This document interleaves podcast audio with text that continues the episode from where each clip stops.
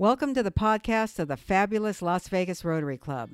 My name is Jacqueline Thornhill, and I am honored to serve as the 97th president. Our club focuses on youth, children's literacy, and we support our active duty military and veterans. We meet on Thursdays at Lawry's at noon. For more information, please visit lasvegasrotary.com or follow us on Facebook at Las Vegas Rotary Club founded 1923 where you can watch a live stream of our weekly meetings. Please enjoy this week's speaker. Good day, mates. We are really proud to have one of our own this morning or this afternoon. Uh, Kimberly Broder started in Rotary with the Rotary Youth Exchange Program, spending time in Australia. This is something that has allowed her to grow not just from that experience, but to be a member of our own club. I want to point out that she spent time in Japan learning Japanese. And for me,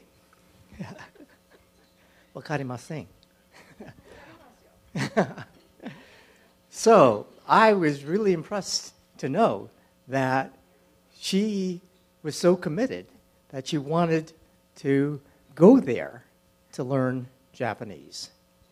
She has been a part of the Las Vegas Metropolitan Police Department for just about 20 years.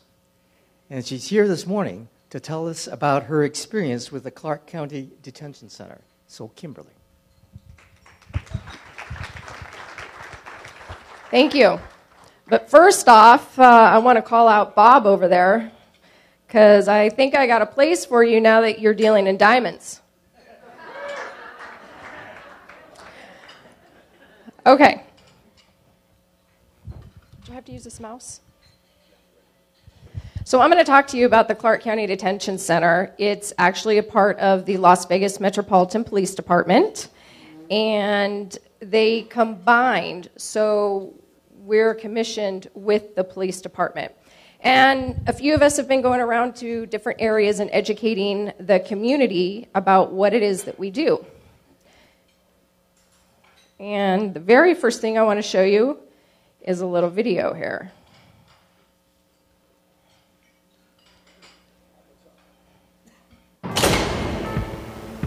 What brings you here today, ma'am? My boyfriend called the cops on me. I'm going to stand up to the tourists of this city. Let go with it. All right, take a deep breath, Julie. They may put me in jail with like my who have murder charges, everything. Still, Julie, okay? Let go. Wait, oh! Let go of it! Do the real Batman? Well, the real, real Batman? I actually double for George. Don't cry. Why are you crying? We're going this way. Hold on, man. Keep your pants up. I will admit I hit him, yes, but not today at all. Not one time. He's a compulsive liar, and I just now realized this after almost five years. Homeless women with Your hand on your head, sir. Please! Julie, I see your arm right here. I didn't Get out. All right, mister. I, I, Good luck to you. apologize. All right, guys. Just get me out. Just get me out. So, our facility has been used as a place of entertainment. And, you know, while that's a little bit interesting, what's sad is that these are people's lives. Um, and oftentimes, until something happens to you or a family member, we don't think about the jail in our community. We think about the police officers, we don't think about corrections and what's going on in there and how it can affect our lives. So, the purpose of our radio presentation is just to educate the public. Here's just a cute little picture about what people think corrections is, what our friends think, what the public thinks, and then what we actually do. So, there's a difference between jail and prison. Prison means that you've been sentenced to a year or more of time. And if you've been sentenced to a year or less, then you will stay in our facility. But you will also stay in our facility until you go to court and you're either released or you're convicted. And we've had some people stay as long as nine years uh, fighting a murder charge. So we are accredited, and this is important because it means that we have particular standards. Our training is top notch, our officers are top notch, and we are allowed to get more grants. And essentially, um, our facility in Las Vegas does set the standard in the US. A lot of different agencies will come to us and learn our best practices. And so that's something that we're pretty proud of. So our corrections officers, they go through a 20 week academy, and then they have 10 weeks of field training, and they're trained in uh, crisis intervention and suicide prevention, first aid, CPR, terrorist liaison, and then gang knowledge and intel gathering to include tattoos, picking up on different vibes in the modules, different behaviors. Um, you actually become quite attuned to that lifestyle. So, as of September, I'm sorry, of August of this year, we booked in almost 7,000 people. We're a very busy facility. Of those, you can see 2,900 are felonies, almost 300 are gross misdemeanors, and almost 3,700 are misdemeanors. So we released almost 6,600, but there or 6,800, but there's that gap. And what's happening is more and more people are coming to our facility and they are staying because we're finding crime is actually going up. And so we need a place to house these people, and it's a constant challenge. You'll see here too, I find this to be very interesting. Most are sentenced to 156 days they're only going to serve almost 59% of that sentence. So here's the different jail designs, and we have all of these in our facility. Old design is the linear. We have a lot of podular and direct inmate housing, and then we have dormitory housing. And if anybody was ever in the military, that's kind of the analogy as to how that dorm works. We have three facilities, the main one downtown across from the courthouse. We have Booking, North Tower, and South Tower. Then we have the North Valley Complex, which is directly across the street from the hospital uh, out at Nellis. And then we also have the Tucker Holding Facility um, in Laughlin. This is our booking area. This is what I'm responsible for. And so you'll see that you have the pre arrest area. They go through processing, they get their fingerprints, their mug shots, and then they go into open booking where they're seen by medical, the psychologist, they're classified, and then they go into the holding cells. North Tower was built in 1984. It was recently, re- re- recently renovated and it's designed to house almost 1,500 inmates. All of the rooms are double occupancy since the renovation, and they are for male and female units. South Tower was built in 2002. It can also house about 1,500 inmates. This is the dormitory style. Here you can see one of the single rooms because this is where we put our max inmates or um, juveniles who have to be housed alone and you know maybe some psych inmates or something like that if they have to be housed alone. And when it says up to 74 per unit, that's with one officer. This is the North Valley complex out there by Nellis, and this was built. Well, it was built about three hours, three years before that, but we couldn't occupy it until 2011. That had to do with politics and it can house almost 1,100. This is considered direct inmate supervision. You can see everything. So, from the officer's podium, they can see everything that's going on in the housing units besides the bathrooms and showers.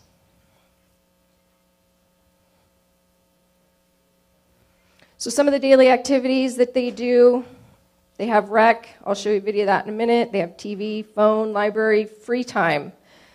Um, they have that in the morning, they have it in the afternoon, and then they have it at night. Alternatives to incarceration, otherwise known as house arrest. So currently, we have almost a thousand inmates on house arrest. They were arrested, they're awaiting trial, sometimes they're sentenced, and the judge then um, orders them to go back into our community. And I think you would be pretty surprised to hear what some of these charges are and the crimes that they have committed. And they like I said, they're back in our community. They have a little bracelet.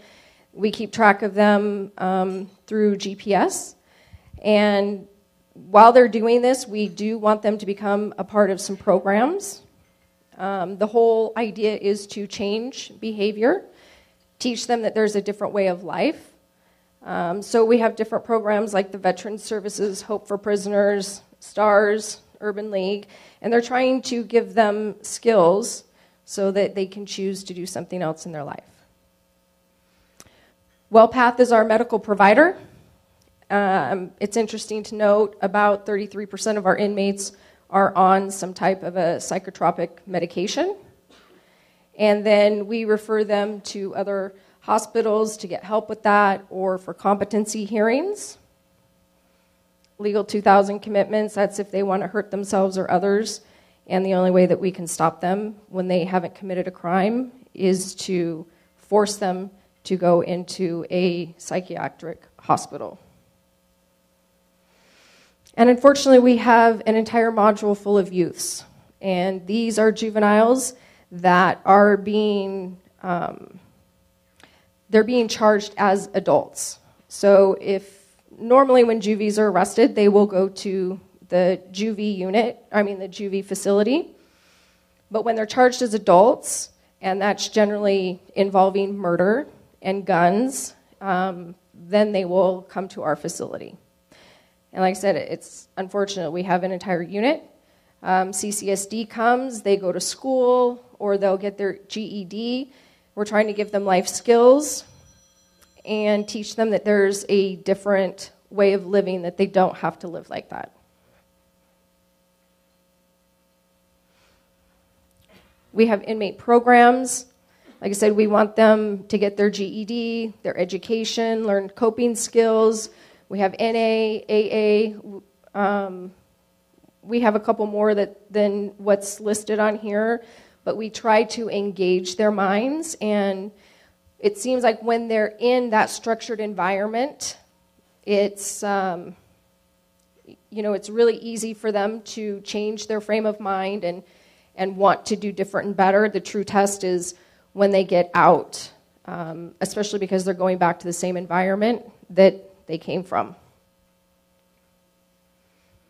We also try to teach them skills. We have um, partnered with some of the um, um the community.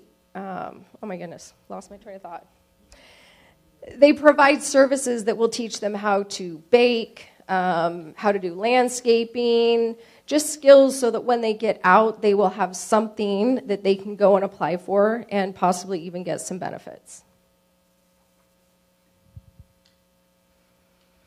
So, like I said, we've actually had quite a few people go in the community and talk about what we do, and we've strengthened relationships with those um, different groups, and they've become a lot more active in our community. We have a new veterans unit, and that's uh, something that's just started recently. So if you're a veteran, you can go to that unit, and we'll help you set up your, um, you know, benefits or any needs that you have, because oftentimes they're not even aware that those things are even offered.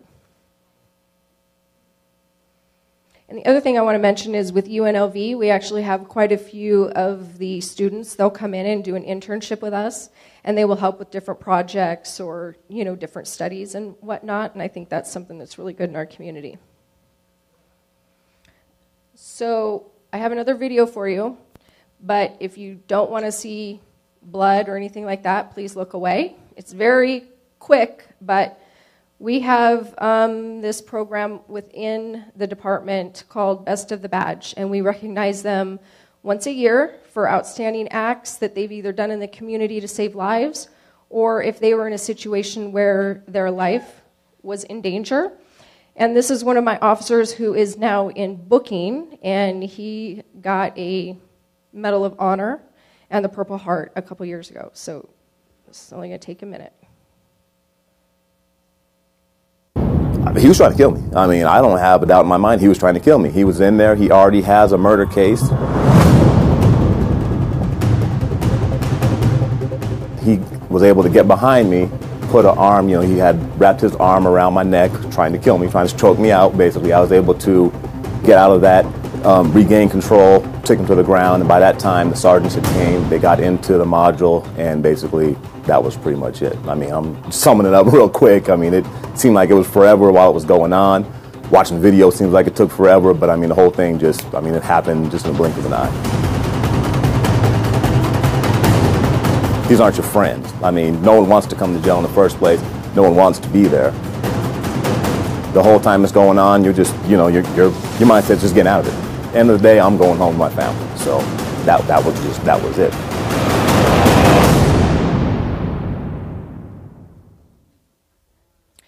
So that incident happened in the South Tower in our open dorm unit.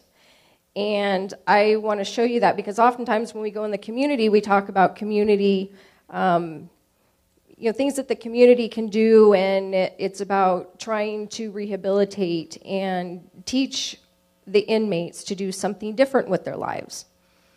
But sometimes it's challenging because these people oftentimes don't want to change the trajectory of their life. That's the biggest challenge.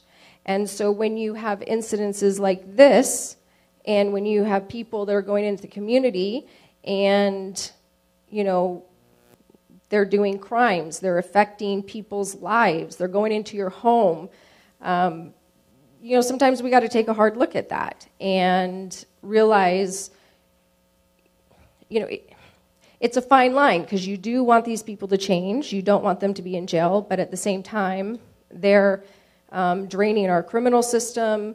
We have to pay taxes so that we can keep them in there. And I think right now it is $179 a day for every inmate that we keep in the detention center. So it, it's a community problem. So I have one more video that I just want to show you. The National Geographic actually came in and they did a documentary. If you want to see this entire documentary, feel free. It is on YouTube. But I'm going to show you just the first couple minutes.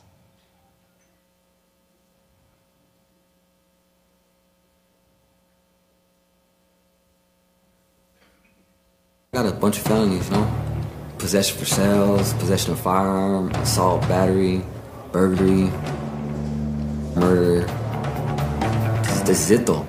40 life, so that's kind of hard to, kind of hard to play with right there you did the crime, you had pay the price. It's my first time. The serious charges, supposedly, and don't want to go to prison. But I gotta accept my consequences and do what I gotta do get home. I'm going home in two months, and some of these guys will never get out. There's a lot of hate, yeah anything's possible in here because it only takes one person. Something really small and stupid can just ignite a whole war.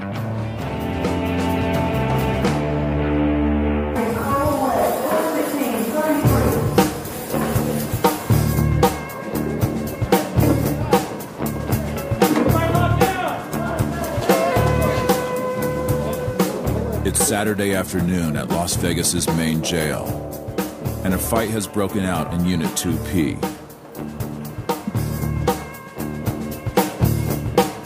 Two inmates were sitting at a table when their conversation escalated into blows. Belleville South Tower Unit officers 1073. Now the scene is being contained. But today's fight has everyone on edge.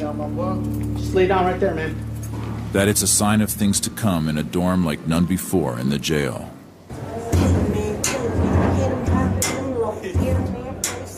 Unit 2P is a test case, an open housing unit filled with high security inmates. Repeat offenders, felons, gang members, all call. Okay, so if you want to see the rest of that, National Geographic documentary. So, our facility is, like I said, because we have those standards, because we're so highly trained, and we see a lot of unique individuals in Las Vegas, we have a lot of um, film industries that want to come and see our facility, as well as other agencies who want to come and train with us. Um, so, there's a lot of information out there uh, about our facility that, I mean, to be honest, we're pretty proud of in many ways as well.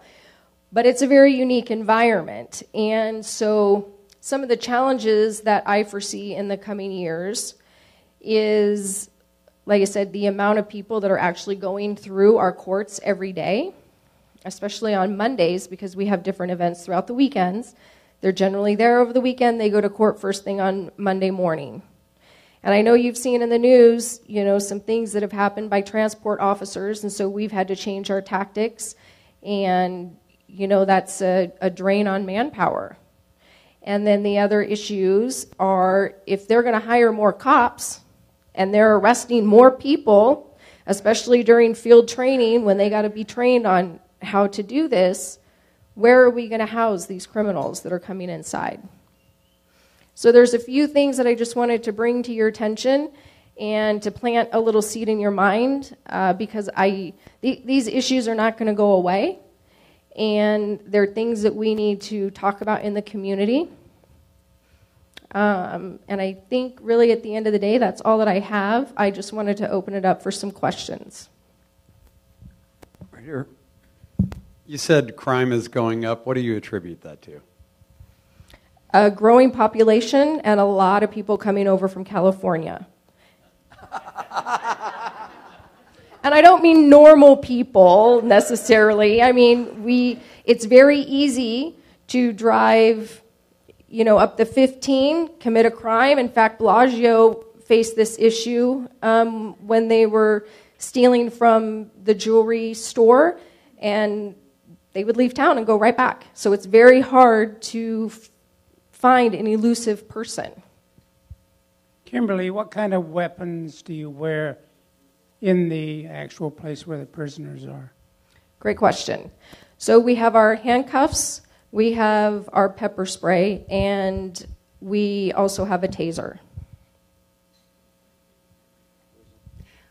So I think we'd all be really blind if we didn't realize that every night when you watch the news, there's a number of crimes that are committed, and it's very obvious that it's increasing in our community. But I'm just kind of concerned about, like, what the numbers are. What percentage is related to, I don't know, you know, like 50% to this, 25 to that, 30 to this? How is it broken down? Do you know? I don't have those stats. That would be a great question for the sheriff. Um, I don't know that verbatim because there's also a difference between like let's just look at murder for instance. Mm-hmm. there's a difference between a crime of passion which is it you know that's a rare occurrence. That's like a normal person who just reaches their breaking point can't take anymore they're probably never going to commit the same crime again but they're going to pay for the rest of their life versus somebody who is involved with a gang and they're doing it to you know to become involved in the gang or because they were told to do it or it's their lifestyle. Do you know what I'm saying? I understand. Uh, Arigato Gonzalez. uh, I know you've said several times uh, the goal is to try and change the behavior and get them another path, but you have them only for a short time, like compared to the prison where they have the prison industries and they can do a lot of the stuff. Uh, can, can you really get enough vocational training and, you know, in there, or can you set things up so when they leave, they they can continue that, uh, even though you're short time with your you? Yeah, sure. So we we offer these programs to people that are not sentenced, but most of these programs are for sentenced sentenced people. And yes, they will go on with the different groups of people in the community. They want them to continue on with their counseling or their training or whatever because they want them to get a job. Because we're such a transient community, uh, what kind of statistics do you have between residents and non residents who are in your jail? I don't know the exact figure, but I will tell you that we do get quite a few um, travelers. And not just US citizens, but we get of people, a lot of people from overseas. And especially like when their culture's different, they will come to jail for battery domestic violence because maybe in their country their rules are a little bit different and they don't realize here, you know, we have standards and laws against that. So, I mean, we are a community that has a high amount of tourism, so you will see quite a few people, unfortunately, that will come to our jail. Hi, Kimberly. Uh, do you have any plans or projections for an additional facility? Uh, and if so, which tax area are you in, or who would be financing any additional growth? I appreciate that question. I'm not sure about the next facility or what that is. We have talks about building another facility next to our NVC by the Air Force, um, but that would only house another 1,100 people, maybe. But with our detention center, you know, part of our money comes from the city and part of our money comes from the county. We are blended, unlike Metro, because the police department is 100% uh, from the county. We're both. And sometimes getting that money from the county is challenging because their focus is on the police side. But you can't do your police work if you don't have the corrections work. Uh, Kimberly, are the facilities, the two towers, uh, divided by male, female, and the juveniles for the adult crimes by floor, or are they by the towers? So, our South Tower is more of that open dorm that you saw in that last video. And generally, we get lower level offenders there, but it also houses our max units and um, our unit where they're more, they have more psych issues or they want to hurt themselves. And then that's also where our juveniles are housed. But it's not mixed up by male or female or ages or anything. It, and in fact, we, we change it periodically depending on how many you know, max custodies we have or close custodies versus minimum custodies because it'll fluctuate and then we have to change our modules. North Tower, almost everybody's behind the door. It's not open bay like that. Hi, uh, I was just curious, what on earth you, are you wearing in all those little leather things on your belt, and how much does all that weigh? yeah, so I have keys, I have my gun, um, I have my baton, I have handcuffs, I have my pepper spray, um, I have my magazines. I think that's about all that will fit on my belt. So, oh, yeah, my taser. Kimberly, three questions. One, when are you running for sheriff? Two, with all the international travelers, how do you handle people who don't speak English? And then three, can you talk a little bit about human trafficking? So I'll start with the international travelers. We, it's so common with us that we have the system just set up. Um, we actually have a lot of people in our facility that speak another language, thankfully, so we will call upon them often. Otherwise, we have a language line. Um, and, you know, certain countries, we have to notify them. And so we do, and then their consulate will reach out to them and help them with an attorney in the court process and all of that. And as far as human trafficking goes, so it's challenging, especially in Las Vegas, um, because we still have the same problem where people will come in for a week or a weekend, especially depending on what convention is in town, and and then they're gone. So they're not here for very long, and again, you're kind of fighting that elusive criminal, that pimp or whomever, and we know it happens, it's a fact. And like I said, it's a challenge. So we have programs in place. Uh, about three years ago, there were different community groups that came together. And like when the guy from DHS was here speaking, he's actually taking a seat at that group because it's something that they discuss.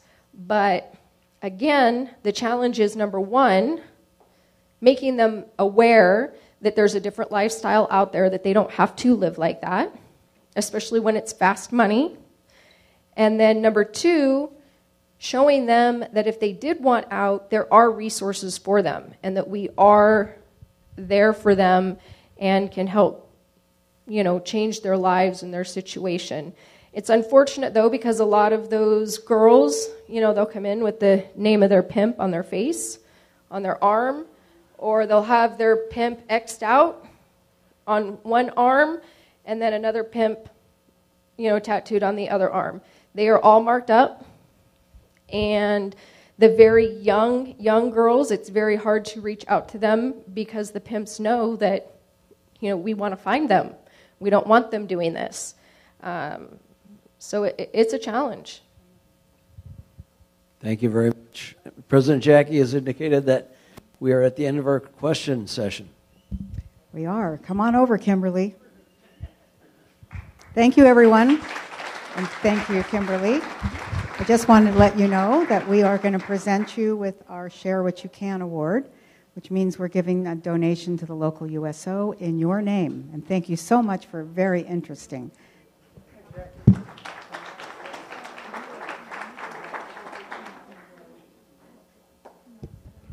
Everyone, be sure to take your rosters home with you. I know some of them are under your chairs, so make sure you don't leave without them.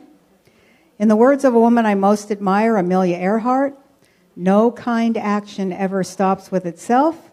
One kind action leads to another.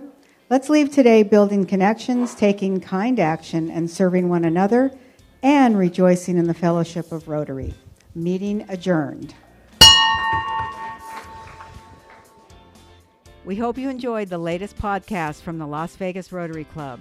For more information about future meetings, membership, and our local service projects, please visit lasvegasrotary.com. Now, please go out, take action, and connect the world.